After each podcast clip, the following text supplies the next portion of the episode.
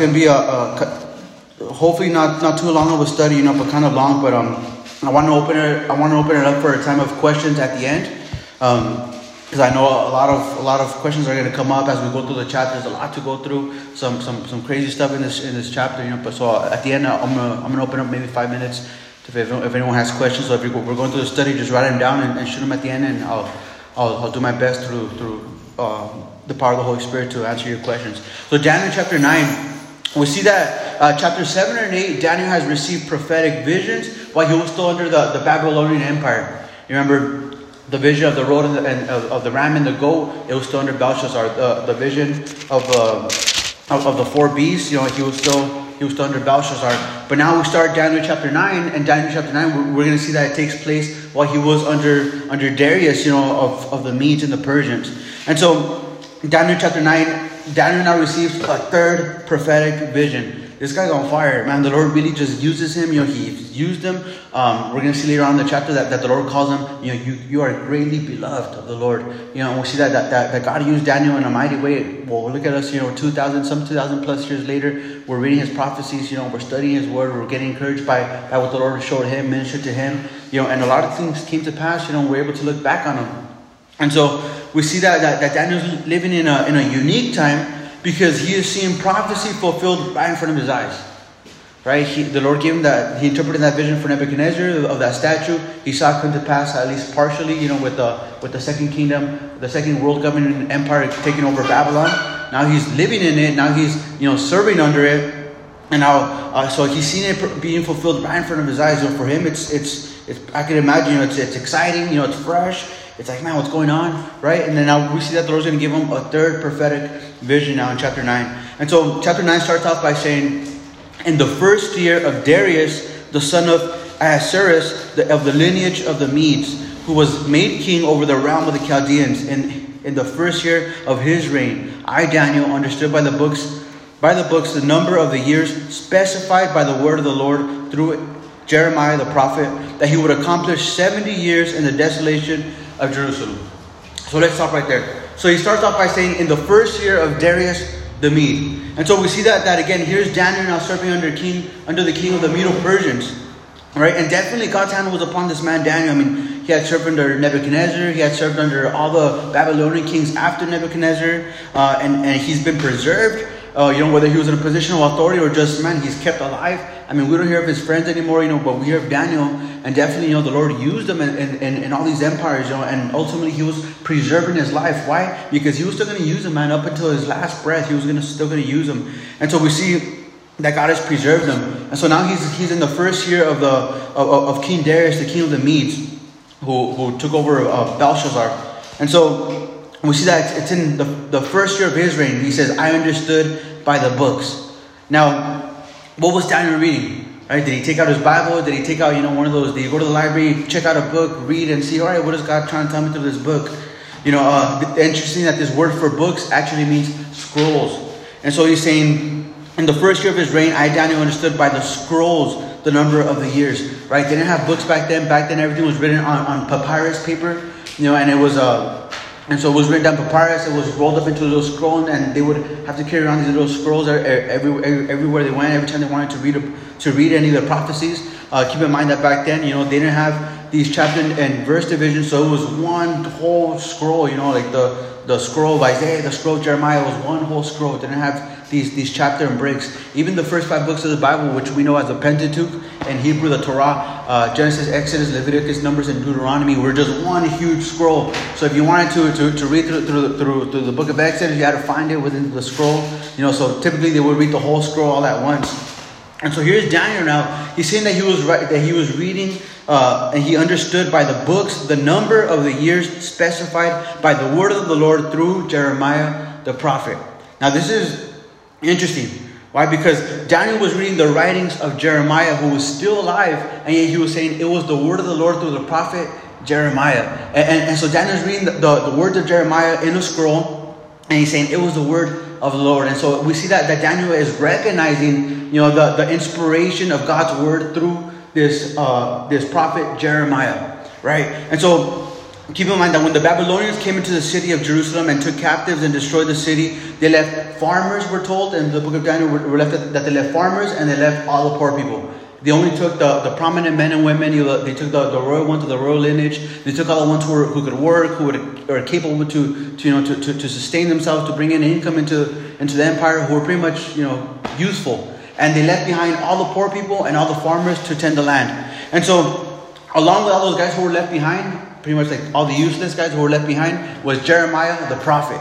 And so while Jeremiah was, was, was still in, in Judah and Jerusalem, the city was destroyed, the temple was destroyed, but yet Jeremiah was still hearing from the Lord and he was giving word to, to, to the people of Israel as they were in, in the Babylonian captivity. And so Daniel uh, was, was getting Jeremiah's words. If you ever get a chance to, to read through the book of Jeremiah, you know, Jeremiah is an interesting prophet because uh, throughout his whole ministry, you know, he never had one convert. You know, he was just faithfully preaching the word of God. You know, it's like, man, for, for years, you know, his whole lifetime, God, God called him to preach repentance. He called him to, to preach to the, to the people of Israel while they were in captivity, and he didn't have not one convert.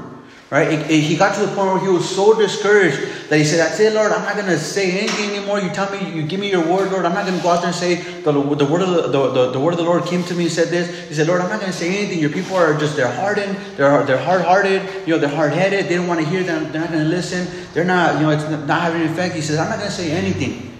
And so he, he, he says, You know what, Lord? Again, I'm not going to say anything. I'm not going to preach your word anymore. He kind of does this. And then later on, we write, we see that he writes and he says, "Man, he says, I try to, I, says, I try to be quiet. He says, I try to not speak for the Lord, you know. But but God spoke to me. He says, and His word was was in me, burning inside my bones. He was, he's like, it was like a fiery flame within my bones, and I couldn't keep quiet. I had to say the word of the Lord. I had to go out there and preach His word. So we see that that, that, that, that didn't last long, right? He, he had to go out there and preach God's word. He was a faithful faithful prophet, faithful servant, you know, even though he didn't have any converts, right?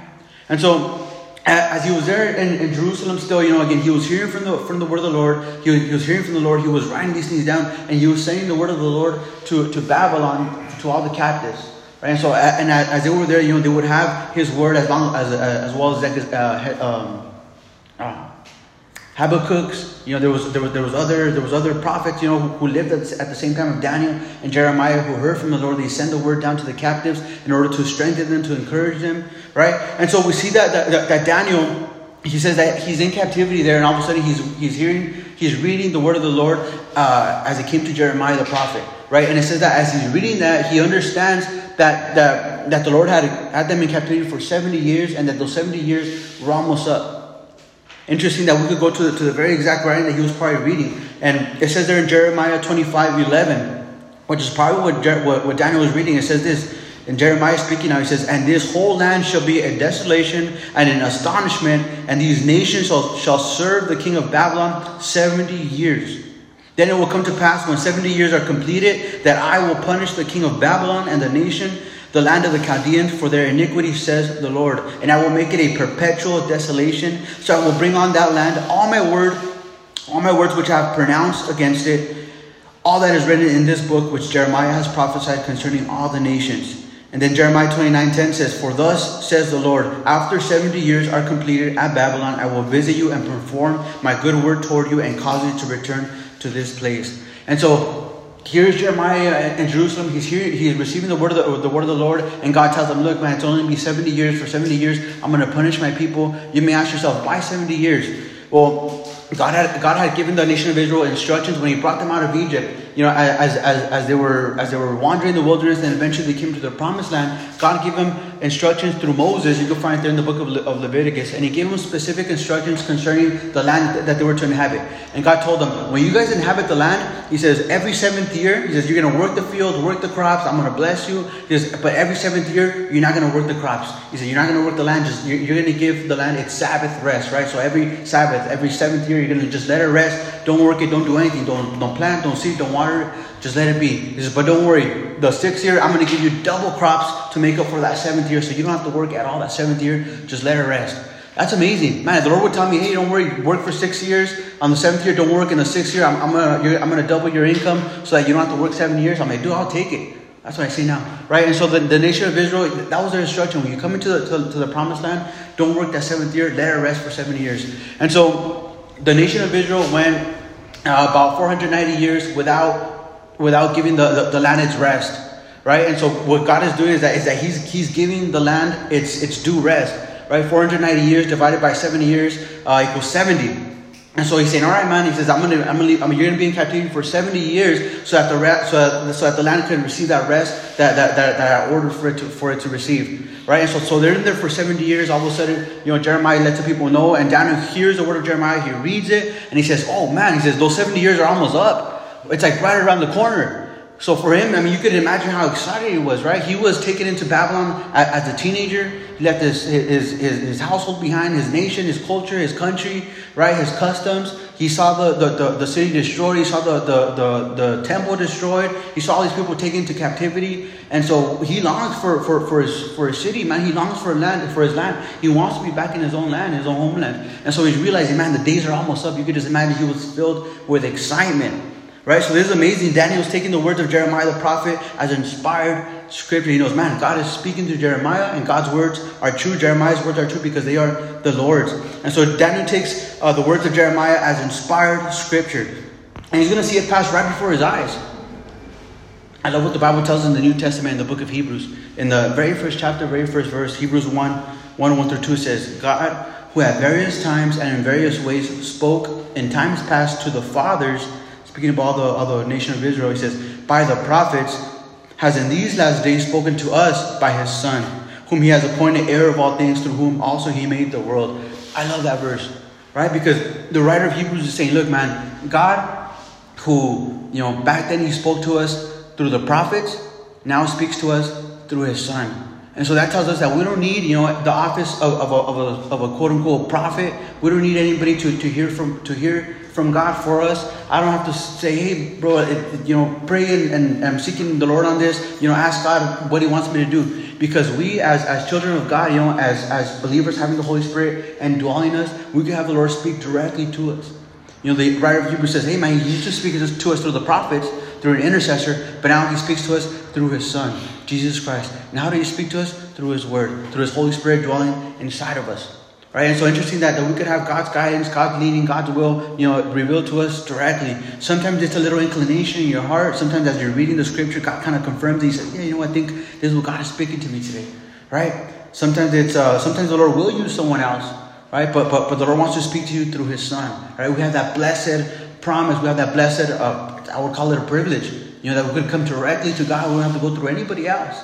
You guys don't have to rely, on me to hear from the Lord. You could dig into the Word, seek God on your own, and God's going to speak to you. God's going to minister to you. I love that. I love that. And so, again, for us as New Testament believers, you know, we don't need a prophet to speak to us. You know, we, we, God speaks to us directly through His Son, you know, in His Word. And so, as as, as Daniel is, is, is, hearing this word, he's reading this word, he recognizes, man, God is speaking to Jeremiah that 70 years is, is, is almost up, right? And, and so what does he do, man? He begins to pray, right?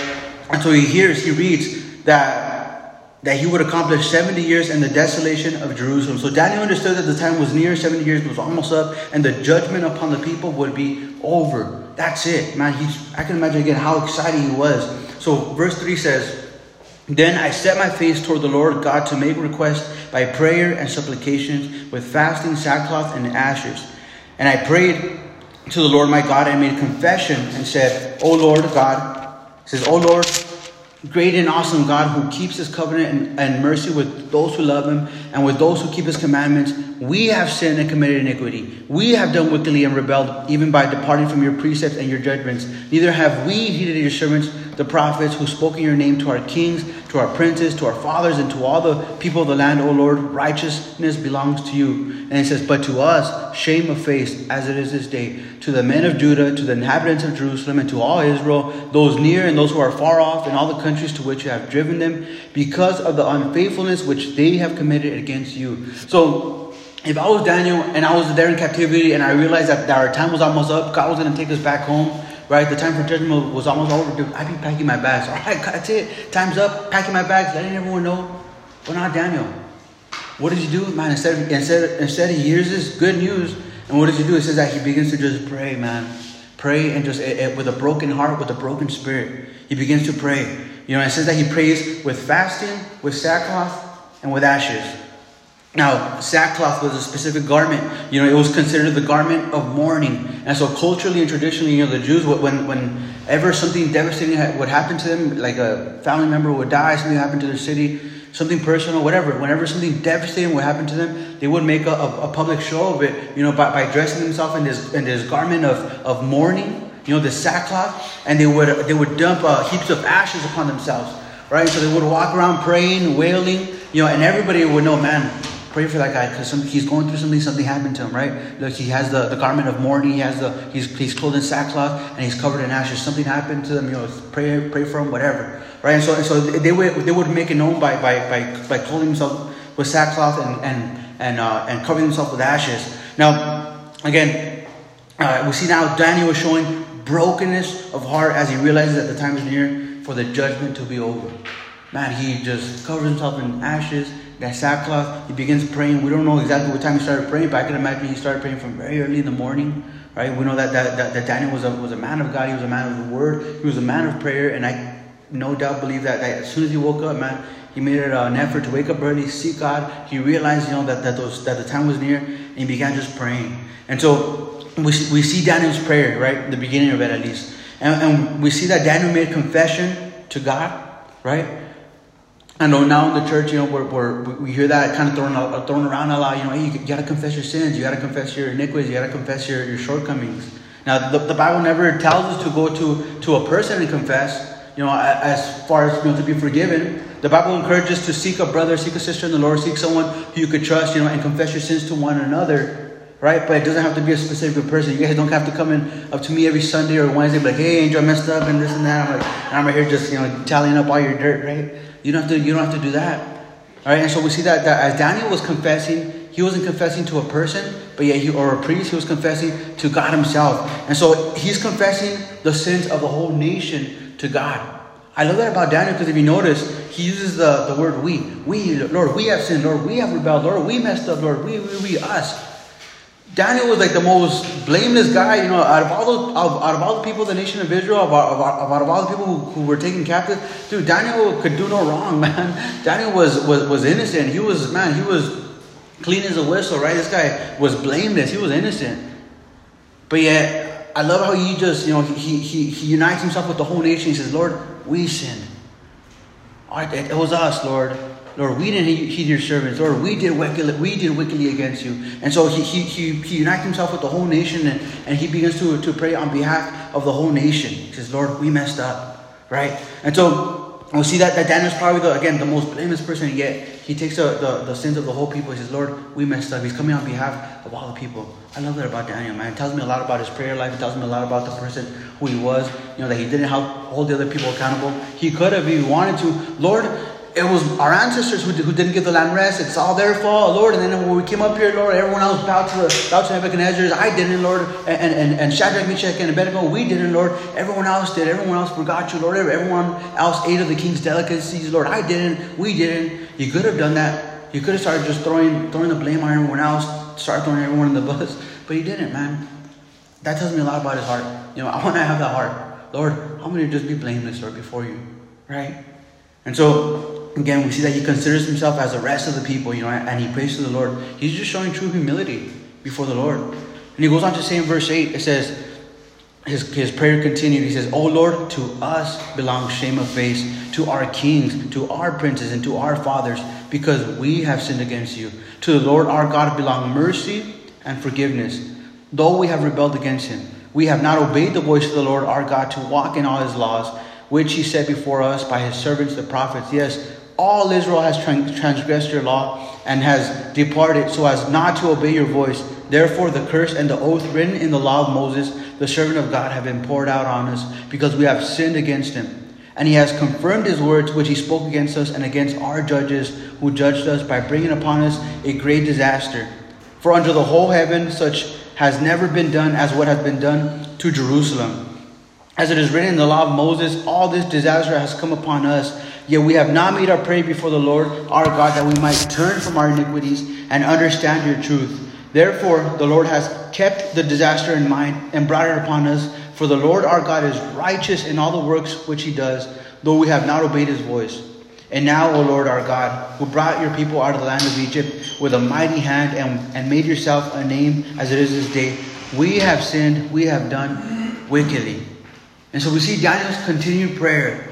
We see that this is just, again, this, this is just what we have recorded for us. I mean, you remember a couple of chapters ago, as he's giving us the, the, the, the, the description of that prophecy, he says, it, he says, and I wrote down, you know, the, just the main parts. And so I can imagine in his prayer, right, he just including like the main parts. And so this is just what we have recorded for us, you know. But I'm sure Daniel spent a lot of time in prayer in this condition of mourning, this condition of brokenness, you know, the, of anguish of heart, you know, this uh, sackcloth and ashes. He's probably spent all day, you know, just coming before the Lord, just brokenhearted, right? And so we see that he's coming to God, recognizing that even though God promised that the time uh, was 70 years, he's like, Lord, you don't know us anything. Lord, you said that it was only going to be for 70 years, your judgment, but you know, we've we've done wickedly against you, we've sinned against you, and you could do whatever you want, Lord. You, you don't have to hold your 70 years you know, to us, or you could do whatever you want. And so he's recognizing, Lord, even though you promised 70 years, you don't owe us anything. Right? And so we see that Daniel recognizes that God is sovereign, you know, and that they don't deserve his mercy. And so he continues to pour, just pour out his heart in prayer. I love uh, what, what Leonard Ravenhill uh, said. You know, I don't know if you ever heard of him. He's an old, old preacher, hardcore. Uh, you have a lot of his sermons on, on YouTube and stuff, you know. But this, the old preacher, Leonard Ravenhill, he said this. He says, The self sufficient do not pray, the self satisfied will not pray, and the self righteous cannot pray. Right? Self, self, self. You know what, what, that phrase has in mind? Self, self, self. The self sufficient do not pray, right? Because I don't think I need God. I'm sufficient on my own. The self satisfied will not pray. Hey man, I'm satisfied with my life, you know, the way it's going. I don't think I, you know, I even need anything else from God. He says, and the self righteous cannot pray. Why? Because they think they're all that. Now, we see Daniel, man, he's praying on behalf of the whole nation. He says, Lord, he says, our nation, we, we haven't even came up to you and repented. So he's taking the position of the whole nation. He says, Lord, I'm, I'm praying for the whole nation. I'm taking the, you know, I'm, I'm, I'm their intercessor. I'm coming on behalf of the whole nation. Lord, forgive us. We've all sinned against you, Lord. We all, we've all messed up, right? And so, um, again, he, he comes on behalf of the whole nation. I, I like what Isaiah says in Isaiah 62, 66 2. He says, But on this one, God speaking, he says, But on this one will I look, on him who is poor and of a contrite spirit and who trembles at my word. Man, you want to know what's pleasing to the Father? You want to know what, what, what, what, God delights himself in? You want to know what, what God loves? You know, you want to know, you know, what gets God's attention? This right here, Isaiah 66, 2, he says, But on this one I will look, bless you. On this one I will look. He says, On him who is poor and of a contrite spirit, meaning like a broken spirit, right? A burdened spirit, and who trembles at my word. You want to get his attention? Man, be poor. You know, and poor means like, I mean, recognizing I look, I don't, I don't have anything, right? Not financially, but I mean poor as in, as in your own righteousness. Lord, I'm nothing. I have nothing. I have no basis to come to you by. Be contrite in spirit, you know, be brokenhearted for his people, for your sin, for for for, for the things you see around you. Right? He says, and who trembles at my word. That's Daniel right there, all the way. And it goes on to say in verse 16. It says again his prayer. It says, O Lord, according to all your righteousness, I pray. Let your anger and your fury be turned away from your city, Jerusalem, by your holy mountains, because for our sins and the iniquities of our fathers, Jerusalem and your people are a reproach to all those around us. Now, therefore, our God, hear the prayer of your servant and his supplication, and for the Lord's sake, cause your face to shine on your sanctuary, which is desolate. Oh my God, incline your ear and hear, open your eyes and see our desolations and the city which is called by your name. For we do not present our supplications before you because of our righteousness, says, but because of your great mercies. And then he says, Oh Lord, hear. Oh Lord, forgive. Oh Lord, listen and act. Do not delay on your, for your own sake, my God. For your city and your people are called by your name. And so we see that, that, that now we, Daniel prays on the basis of God's goodness. He doesn't say, Lord, come on, I've been so good all these all these 70 years. Lord, I've been, you know, such a good witness, such a faithful witness. You know, I I, I never I never fainted, never never fell, never stumbled at your word. I you know I, I told everyone about you. I've been a good testimony. No, he doesn't come on the basis of his own righteousness, even though he, you know he maybe could, right? Because he's such a blameless dude. But he doesn't. Instead, he comes to God on the basis of God's goodness. So he says, Lord, not because we're righteous, but because you're righteous, because you're good. Right? Now, when praying and making petitions to the Lord, you know, that's, I mean, that's good, that's good ground to stand on. Lord, I come to you not because of who I am, Lord, but because of who you are, Lord. You know, and sometimes I pray like that, my Lord, for your name's sake, Lord, for, for that, so you could be glorified, right? Just use me, use this, do that, do that, Lord, for your name's sake. All right, that's, that's good grounds to stand on. All right, Lord, for your sake, for your goodness sake, for your mercy's sake, for Lord, for, for, for your name's sake. And so that's the, the, the ground that, that, that, that Daniel's standing on, and that's the basis that he's coming to God on. Lord, for your sake, not for my sake, but for your sake. Man, God's gonna, the Bible says that God, that God holds his word above his name. So that's a good basis to come to God on, right? And so he goes on to say, Incline your ear and hear, open your eyes and see. So as he's praying to God, you know, he's just, man, he's trying to relate to God in the best terms that he could in his own human understanding. He says, Lord, Incline your ear and hear. Open your eyes and see. Not that God has ears, not that God has eyes, not that God has hands and, and feet and arms and, and, and, and, and a body, right? The Bible tells that God is spirit. That's what, what Jesus said there in, in John chapter 4. As, as, he's, as the disciples come to him, you know, well, he's talking to, to that woman at Samaria uh, there in John chapter 4 or 3. And as he's talking to the woman at Samaria at, at the well, and she goes on to say, Oh, our fathers worship, worship here at this well, but your fathers say that Jerusalem is a place to worship God. And what did Jesus say? His answer to her is, Look, I tell you the truth. Certainly the time is coming where neither here in this mountain or in Jerusalem are people going to worship God. He says, but the time is coming you know, where people are going to worship God in spirit and in truth. He says, for God is spirit, you know, and those who desire to worship Him must worship in spirit and in truth. So it's not that God has arms and hands and ears and eyes and all these things and a mouth and all these things. But what Daniel is using and what we're reading here is, is called uh, anthropomorphism, right? Which means using human terms to describe God. Like, for example, you know, in the book of Genesis, when, when the Bible says that God made us in His own image, it doesn't mean that God made us, you know, just like Him, uh, with with you know ears and eyes and all these things. No, but in His likeness, meaning you know that just how God can love, we can God, we can love to an extent. Just how God can extend mercy, we can extend mercy to an extent. Just how God can be compassionate and all these things, we can be all those things to an extent, right? And so, within the study of God, within theology, there's there, there's a there's a way to describe God. We would we would say uh, um, characteristics, but when it comes to God, they're called attributes, right? And God has certain attributes that that there's two separate attributes. Ones that are ones that are called incommunicable incommunicable attributes, which mean that there are things that are just specific to God, like Almighty, omniscient, omnipresent. These things that we can't be, even though we're created in the image of God, right? We can't be at all places at once. We can't be all knowing, even though you know we had knowledge. Our our knowledge is limited. You know, we can't be uh, um, sovereign, right? Because only God is sovereign. He knows all things. You know, and, and, and why He does those things. And then there's uh, the second group of attributes, which, which are called the communicable attributes of God. You know, which means that things that, that, that, that we, just like God has, we could possess and we could exercise, but to a degree, right? Mercy, love, uh, compassion, um, all these other things. And so, as, as Daniel's praying to God, he says, Lord, incline your ear, right, and, and hear, and open your eyes and see our desolations, right? So it's not that God has eyes and ears, but he's using, you know, just anthropomorphism. That's what we would call it. You know, so pay attention to that whenever you see the, whenever, whenever you're reading the Bible, because so many false doctrines have, have, have came out, you know, from this.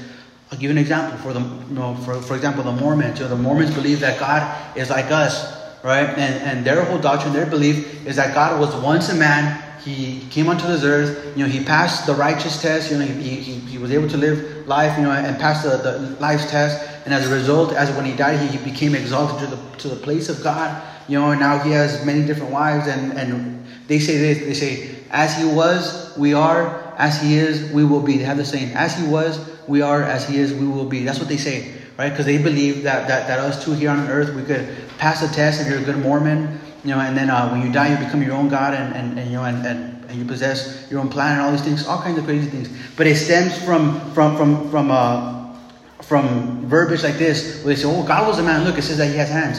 God was a man. Look, it says that He has eyes.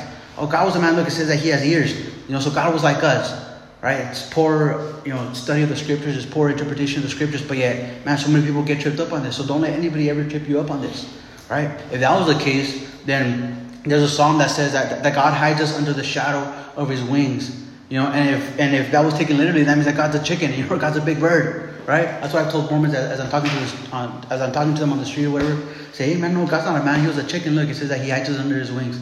So all that is just to make the point that look, when it when he uses words like this to describe God again, this is Daniel trying to, to, to, to speak to God, trying to relate to God, and his his his limited, finite understanding, right? And so he says, Lord, hear, because it feels like God doesn't hear him. He says, Lord, see, because it feels like God's not seeing him, right? And so as he continues to pray to God, right, he says, Lord, hear us, Lord, see us. He's getting to just this place of desperation in his prayers. Lord, just please, Lord, answer me, right? He's been praying all day now. And so now it says this in verse 20. It says, Now while I was speaking, praying and confessing my sin to God, he says, and the sin of my people Israel, and presenting my supplication before the Lord my God for the holy mountain of my God. Yes, while I was speaking in prayer, the man Gabriel, whom I had seen in the vision at the beginning, being caused to, to fly swiftly, reached me about the time of the evening offering. You know, so now that tells us that, that he'd been praying all, all day because now it's the time of the evening offering. Says, and he informed me and talked with me he says, and said, O Daniel, I have now come forth to give you skill and understand. Eh, eh, as to skill, skill to understand, he says, At the beginning of your supplications, the command went out, and I have come to tell you, for you are greatly beloved. Therefore, consider the matter and understand the vision. Let's stop right there. And so we see that, that Daniel gets a response after all that time of prayer. You know, after all that time of just pouring out his heart before the Lord, he gets a response. And once again, you know, we see the angel Gabriel has, come, has been sent to minister to Daniel. And Daniel was a special individual. You know, because again, you know, God sends the angel Gabriel to, to, to go and tell Daniel the, the, this vision, right? And so Gabriel's a, a, he's only mentioned here speaking to Daniel and speaking to, to, to the father of John the Baptist. You know, so he's like God's messenger. And so we see that once again, the angel Gabriel has been sent to minister to Daniel and to give him the understanding of things that are going to come. And now, uh, notice what Daniel says. He says that, that, that Gabriel was sent, he says, being caused to fly swiftly. Now, this is uh, one of the few places in the Bible, you know, where it tells us that angels can fly. You ever wonder where we get that, that notion from? Hey, can angels fly? Do they just appear magically wherever, you know? But the Bible actually tells us that angels fly. And so this is one of, I believe, two or just a couple a couple of, of, of instances where the Bible tells us that angels can fly. The book of Isaiah in Isaiah chapter 6 uh, also tells us that it says this Isaiah 6 1 2 says, In the year that King Uzziah died, I saw the Lord sitting on a throne, high and lifted up, and the train of his robe filled the temple. And then he says, Above it stood seraphim, which is a type of angels. The word seraphim means burning ones. And so this is a specific type of angels. The Bible tells us that, that there's types of angels. There's uh, we know of archangels, which is Michael, Gabriel, there, archangels. We know seraphim, which are mentioned in Isaiah chapter 6. The word seraphim again means burning ones, burning and shining ones. And so Isaiah he, sees this vision of, of the Lord's throne. He says, I, I, he says, I saw the Lord. And then above his throne, I saw seraphim. It says, and each one of those seraphim had six wings. With two he covered his face, with two he covered his feet, and with two he flew. So that's another instance that tells us about angels flying, right? And specific angels, seraphim. And then notice what it says there in verse 23. He says, At the beginning, Gabriel, and the angel Gabriel speaking now, he says, At the beginning of your supplication, the command went out. Man, that's heavy. Daniel's been praying all day, and Gabriel says, "Hey man, as soon as you started praying, the command went out to go to go to go minister to you. As soon as you as soon as you said the first word, as soon as you even thought it, as soon as you began praying, the, the command went out to go and give you this this prophecy, give you this vision, give this understanding. Right? As soon as you started praying, the command went out for me to go and give you an answer. Now, keep in mind that this is now evening time. You know, it's time of the evening sacrifice.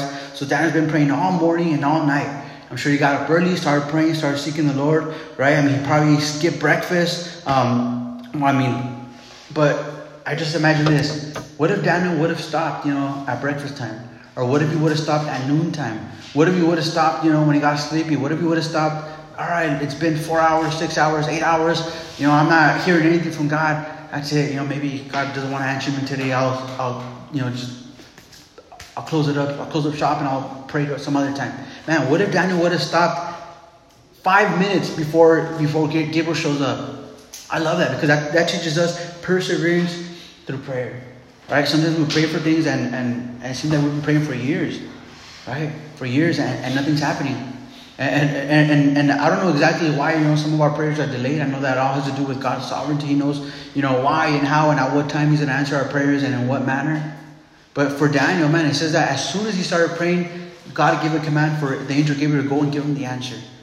Now, Daniel didn't, didn't receive the answer right away, but, he kept on praying. He persevered in prayer. Again, imagine if he would have stopped 10 minutes before. He would have never received this vision. Right? So that ministers to us, that ministers, that speaks to us about just again perseverance through prayer, man. How many times do we give up on prayer because we can't see anything happening? Right? It's like if only we would persevere a little longer. And so my encouragement is if you've been seeking Lord about something for a while now, hey, keep praying, keep seeking, keep knocking.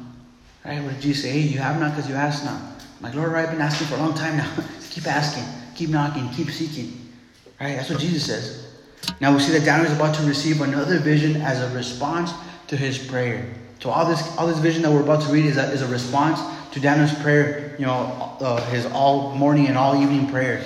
And so here's the vision he's going to receive. Verse 24.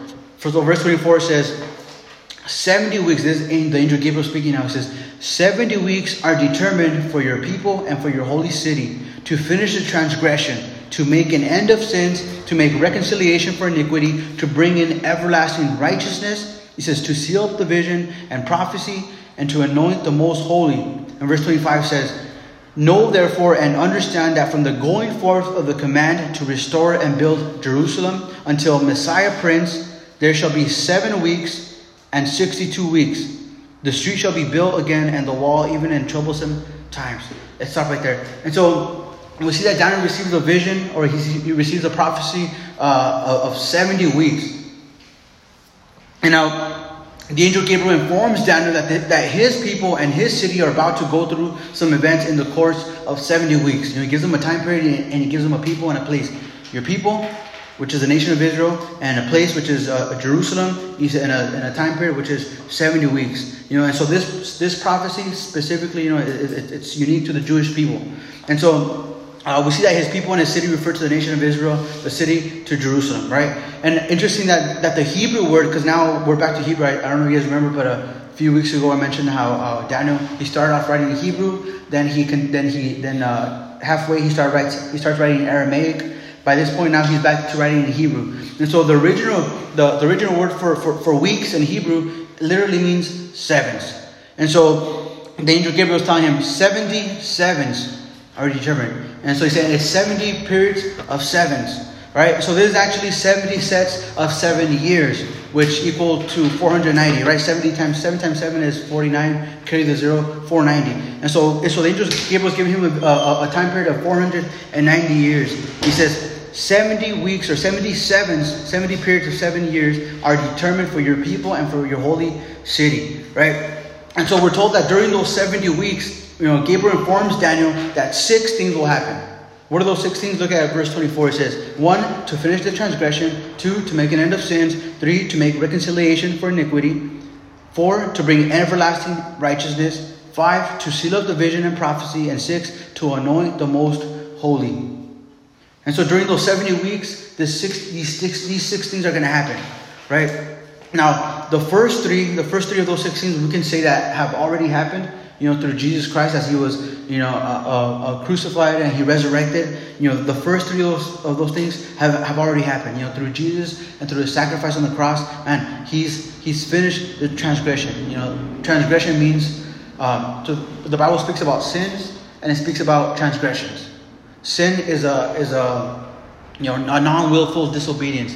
You know, sin. The, the, the, original word for, for the for the, the the root word for the word sin means you know it's it, it, it's it's talking about archery, and it literally means you know an, archer shooting for, for, aiming for the for the target. You know, and, and and he shoots for the target. He's aiming for the for the center for the center dot, and he misses it by, by a little. That's what a sin is. You know, and by definition, it's like you're trying to do good. You know, God's putting your heart morality. You're trying to live right, but you just come up short. And so the definition of sin is coming up short.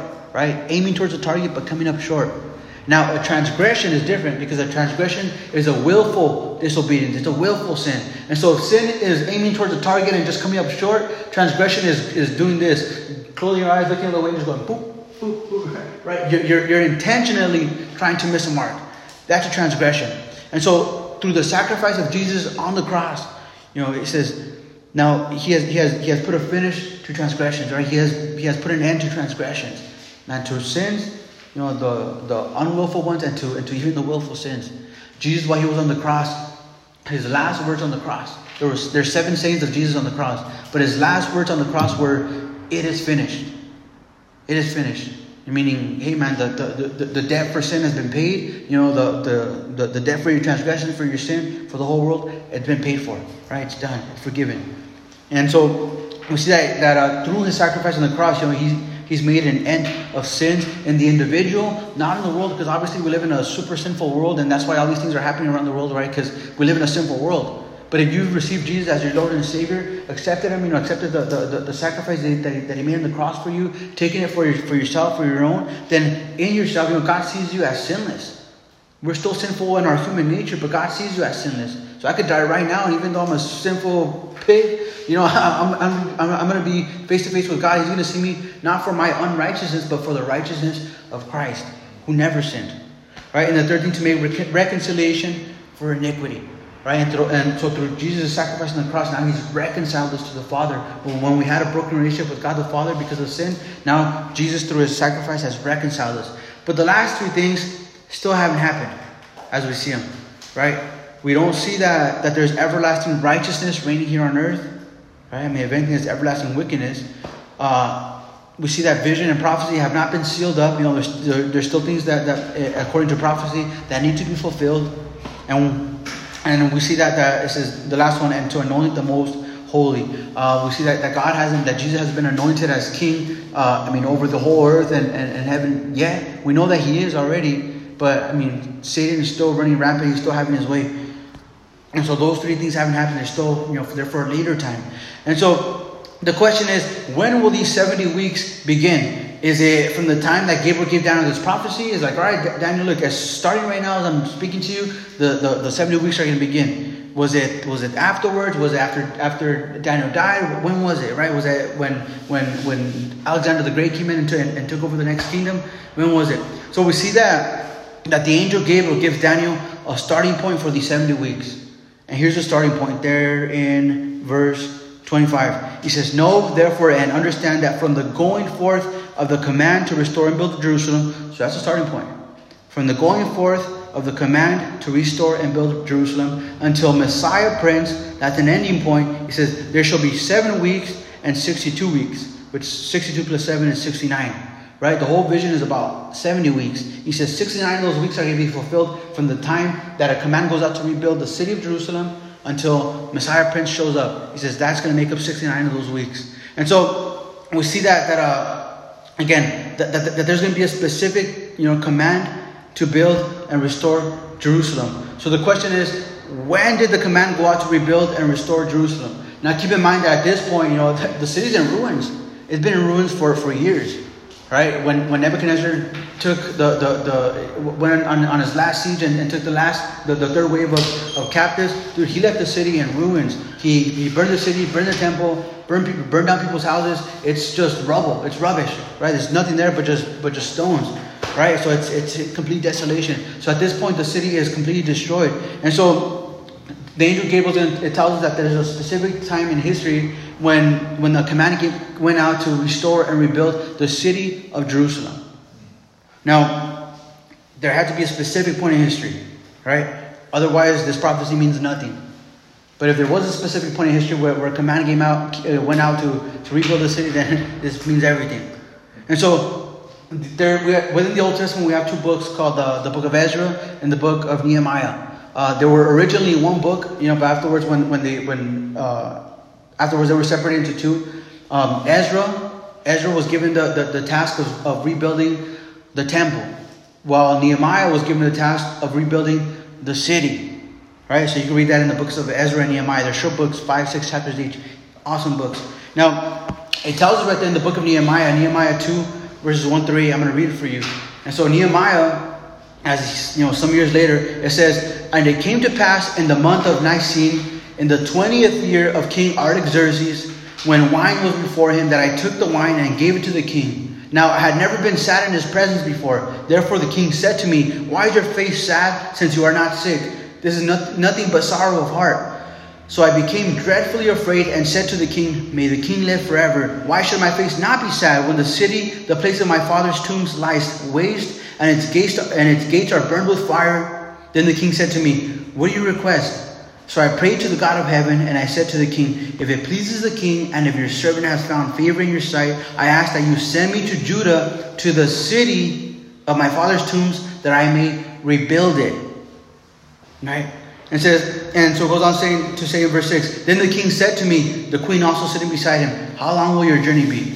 And when will you return? So it pleased the king to send me, and I set him a time. Furthermore, I said to the king, If it pleases the king, let letters be given to me for the governors of the region beyond the river, that they must permit me to pass through till I come to Judah, and a letter to Asaph, the keeper of the king's forest, that he must give me timber, wood, to make beams for the gates of the, of the citadel which pertains to the temple, for the city wall, and for the house that I will occupy. And the king granted them to me according to the good hand of my God upon me. So sometime later, here's this, this, this, this, this man by the name of Nehemiah. Nehemiah was born in captivity. He had never been to Jerusalem. He had never been to Judah. And all of a sudden, in, in the book of Nehemiah, chapter 1, chapter 1 tells us that all of a sudden, uh, this messenger came to Nehemiah and he tells him, Hey man, have you heard what's going on over there in Judah and Jerusalem? He's like, No, what? He had never been there. You know, he was born in captivity. He had never even been to Jerusalem. And so the, the messenger goes on to tell him, Man, look, the people are devastated. They're all poor. It's all bad over there, man. The, the city's in ruins. Everything's just, it's a heap of rocks. You know, everything's, uh, uh you know, been destroyed. And as he's telling Jeremiah, I mean, as he's telling Nehemiah, you know, of all things in the city, Nehemiah be- begins to get heartbroken for his city, man, even though he had never been there. And so that's when he begins to pray. He says, Lord, you know, man, the city, the people, Lord, what do I do? He begins to pray. And then that's when the king notices that that, that, that, that, that he was, you know, sorrowful. Nehemiah was, was had the title of, uh, of uh, cupbearer. So he was the king's cupbearer, meaning that whenever you know the king was about to, to drink at a feast or at dinner or whatever, uh, Nehemiah had to take the first sip just in case you know a rival guy would put poison in the drink or whatever. Nehemiah was the guy to I'll take the first shot, and if the king says sees that Nehemiah's all right, you know he's not throwing the third arm or or convulsing on the floor or, or foam coming out of his mouth. All right, cool. It's good to drink. It's not poison. It's not tainted. And the king drinks it. So keep in mind that the king would trust Nehemiah with his life, literally right? And so he loves this guy. He's become really close to him. And all of a sudden he sees Nehemiah just uh, sorrowful and hard.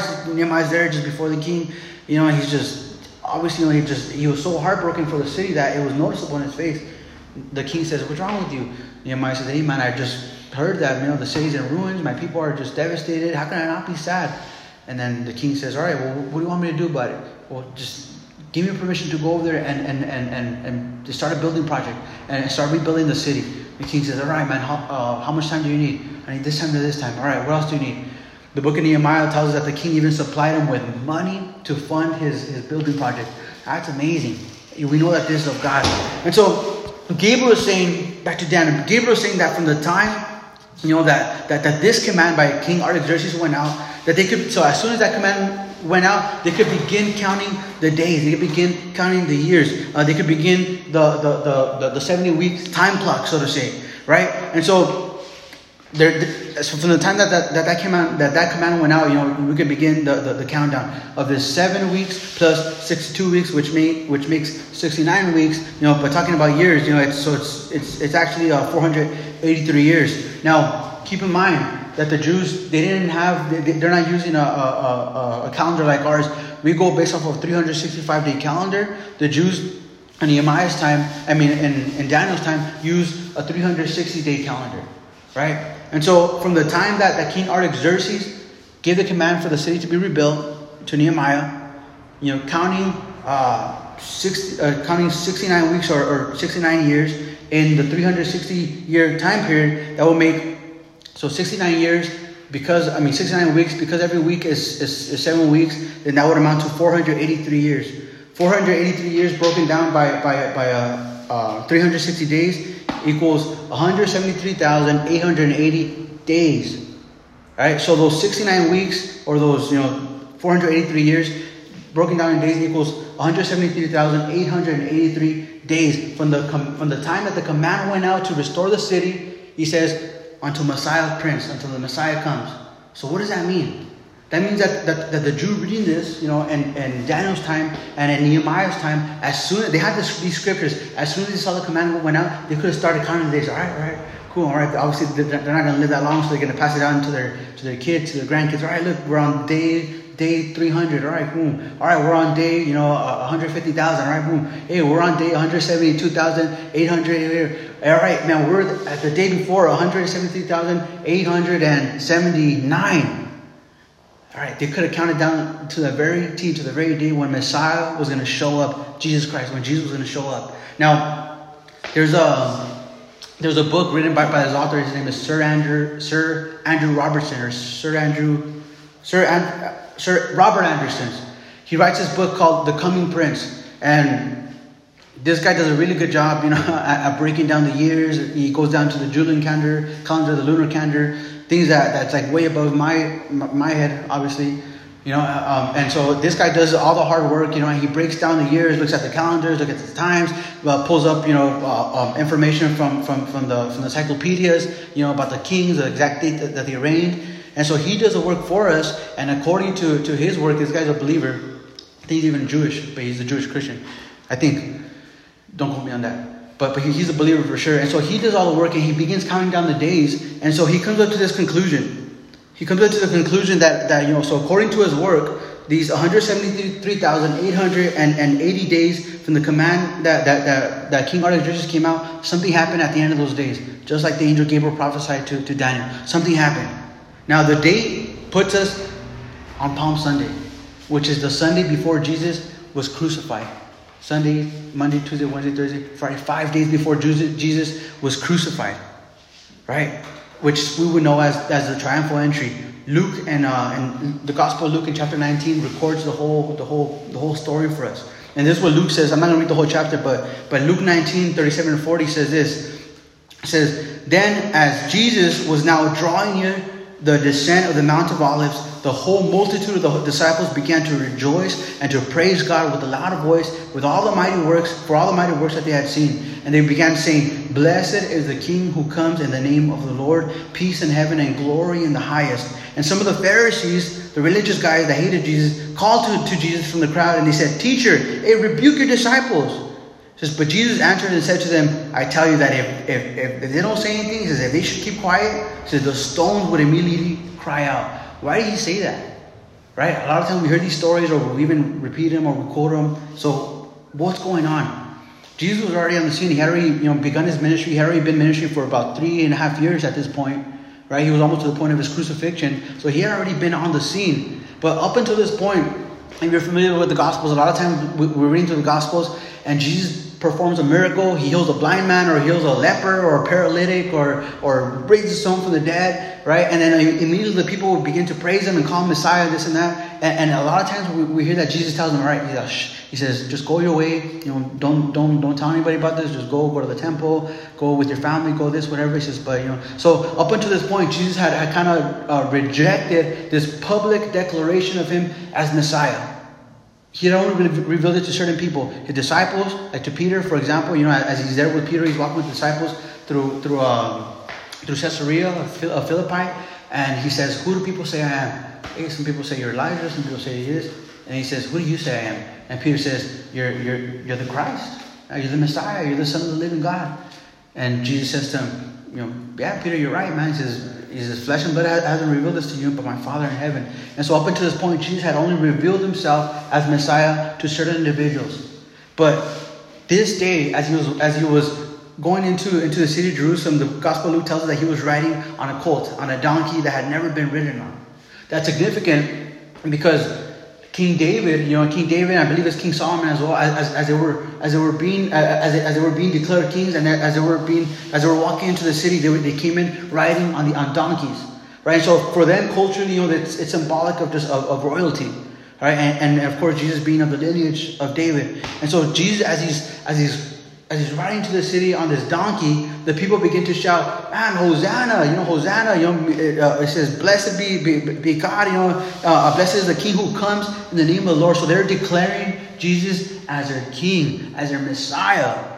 And the religious guys tell Jesus, "Hey, tell these guys to shut up, man! That's blasphemy. They shouldn't be saying that." And what does Jesus say? He said, Look, man, even, even if they stay quiet, the rocks are going to cry out. Why? Because this day had been prophesied. You know, the history has been waiting uh, 173,880 days for this day to happen. So it had to, it had to happen no matter what. He says, man, if they don't cry out, somebody's gonna cry out. These rocks are gonna cry out. Why? Because this has to happen. It's been prophesied from the beginning of time, right? It's, it's, it's been the work, it's been the making, right? And so we see that, uh, that as a nation, the nation of Israel missed him. As he came in riding on a donkey the day that they should have received him as his king, as their Messiah, for the most part, the nation of Israel rejected him. Only a few were, were, were shouting out, Hey, Hosanna, blesses the King who comes in the name of the Lord. They're actually quoting a, a, what's known as a, as a messianic psalm. You know, so it's only, a, it's only a, a, few in the crowd that are, that are yelling this. The rest of the nation as a whole, they rejected him. I mean, he ended up getting crucified and uh, uh, betrayed four days afterwards, right? So the nation missed him the first time. But we see that, that, that this prophecy given to Daniel came true. And so it goes on to say from verse 26, he says, and, and after those 62 weeks, Messiah shall be cut off. He says, but not for himself. Man, amazing. Amazing. Right? He tells us, hey, look, Messiah's going to come. All right, man, the day that all Israel's been waiting for. He says, and then he's going to be cut off. What the? What's going on with that? What's up with that? Right? So for Israel, you know, this was a mystery to them. They couldn't understand how Messiah was going to be cut off. Right? And so it goes on to say, Messiah will be cut off, but not for himself. And the people of the prince who is to come shall destroy the city and the sanctuary. The end of it shall be with a flood. Till the end of the war, desolations are determined. Verse 27 Then he shall confirm a covenant with many for one week. But in, so that's, that's the last week. Remember, we were talking about 70 weeks. Up until this point, we've only talked about 69. But the last week is going to be here. It says, Then he shall confirm a covenant with many for one week. So that's the 70th week. But in the middle of that week, says, He shall bring an end to the sacrifice and offering, and on the wings of abomination shall be one who makes desolate, even until the consummation which is determined is poured out on the on the desolate. What does that mean? I mean, we get so deep into this. And so Gabriel's telling him that after 62 weeks, he says Messiah is going to be cut off. Right? Now we see that this happened to Jesus, you know, immediately. I mean, five days later, Jesus was crucified, right? He came into the city, those uh, uh, 103, uh, those, those, thousand days, well, that, that number I gave you, you know, finally it's, it's fulfilled. He comes to the city. Five days, five days later, he's crucified on that Friday afternoon. And so it says that Messiah is going to be cut off, but not for himself. That's prophetically speaking of Jesus, of Jesus' crucifixion, right? Because we know that Jesus was crucified, but not for himself. Jesus didn't die because he was defeated. He didn't die because he gave up. He didn't die because, all right, no, but he gave himself willingly to be crucified. He gave him, he gave his body, he gave himself willingly to be beaten, to be bruised, to be mocked, to be spit upon, to be hit, right? To be stricken, to be uh, there put, put on put on a, on a display of shame on a cross, not for himself, but for us, right? To redeem us from sin and reconcile us. And so this prophecy of, of, of Daniel given to Daniel, right, that he would, the Messiah would be cut off, but not for himself. It wasn't for himself. It was for us. Dude, to think that that, that this was prophesied that, that the Messiah was going to be cut off for us? Really? For us? Man, that 173,880 days, you know, God was planning this just for us. Now take it even further to, to the to the beginning of time, right? That's what the Bible tells us that, that, that since since eternity's times past, God had already planned this. And God had you in mind from the very beginning of eternity. That He was going to redeem you unto Himself. He's going to call you son. He's going to call you daughter from the very beginning of eternity. It's amazing. And so then he goes on to say, he says, and the people of the prince who is to come shall destroy the city and the sanctuary. So he says, after Messiah, after Messiah is cut off, he says there's going to be a people. He says, the people of the prince who is to come. Now he's talking about the Antichrist here. Right? Now, keep in mind, notice the, the, the, the, the, words, how it's structured. It says, the people of the prince who is to come. So it doesn't say that the prince himself is going to is gonna destroy the city and the sanctuary. It says, the people of the prince who is to come. Now, again, he's saying they're going to destroy the sanctuary. This actually happened in uh, AD 70, you know, under the Roman general Titus. The well, Roman general Titus came in in AD 70. The Jews had started a rebellion. Uh, uh, Titus came in with, with, his, with his generals.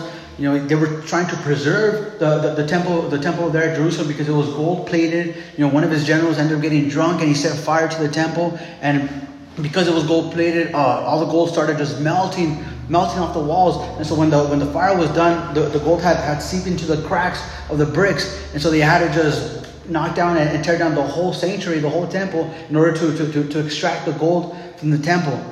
And so this was this this came this happened in AD 70, right? That the people or the prince who is to come.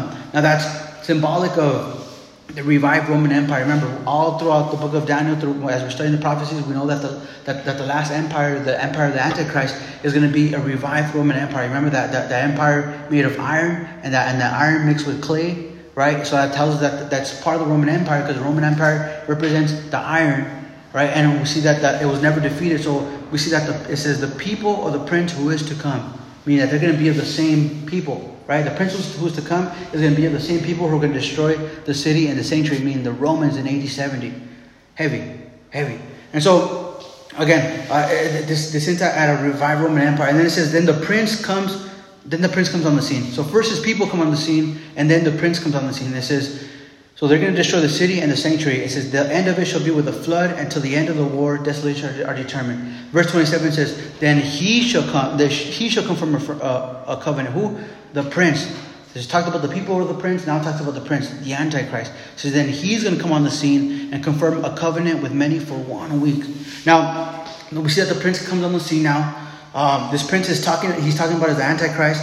It says that he's going to confirm a covenant or a treaty or a promise, or he's going to make a deal with them for, for, for seven years, for one week. You know, one week is symbolic of, of, se- uh, of a period of seven, seven years. So he's going to make a deal with them for seven years, right? Speaking about the seven year tribulation period. When the church is already going to be out, uh, out of sight, out of sight, out of mind, or going to be raptured, taken up into heaven. All of a sudden, the Antichrist is going to come into scene, into the scene where no, he's going to be a political power figure. He's going to be a, a political figure, right? He's to be, he's to make a, a, a covenant, a treaty, a promise with the people, with all nations for seven years. But halfway through those seven years, it tells us, it says, but in the middle of the week, which is three and a half you know, well, because of its years, it's three and a half years. That's what the Bible tells in Revelation.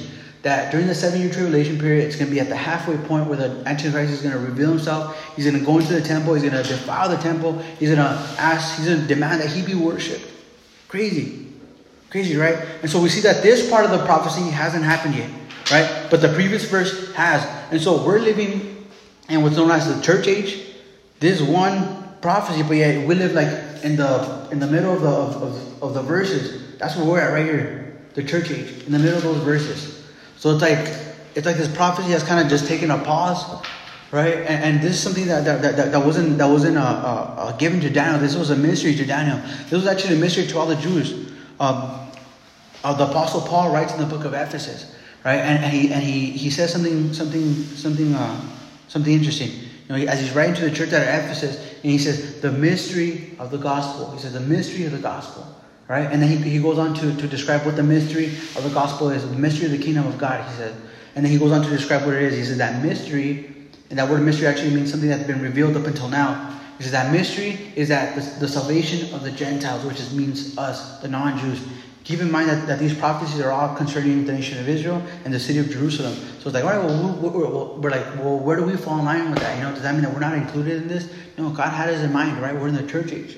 And so this was actually a mystery that was going to be revealed until later on, until until Acts chapter 1, right? When Jesus resurrects and he's there with his disciples, Acts chapter 1, he tells them, look, you're going to receive power when, when the Holy Spirit has come upon you.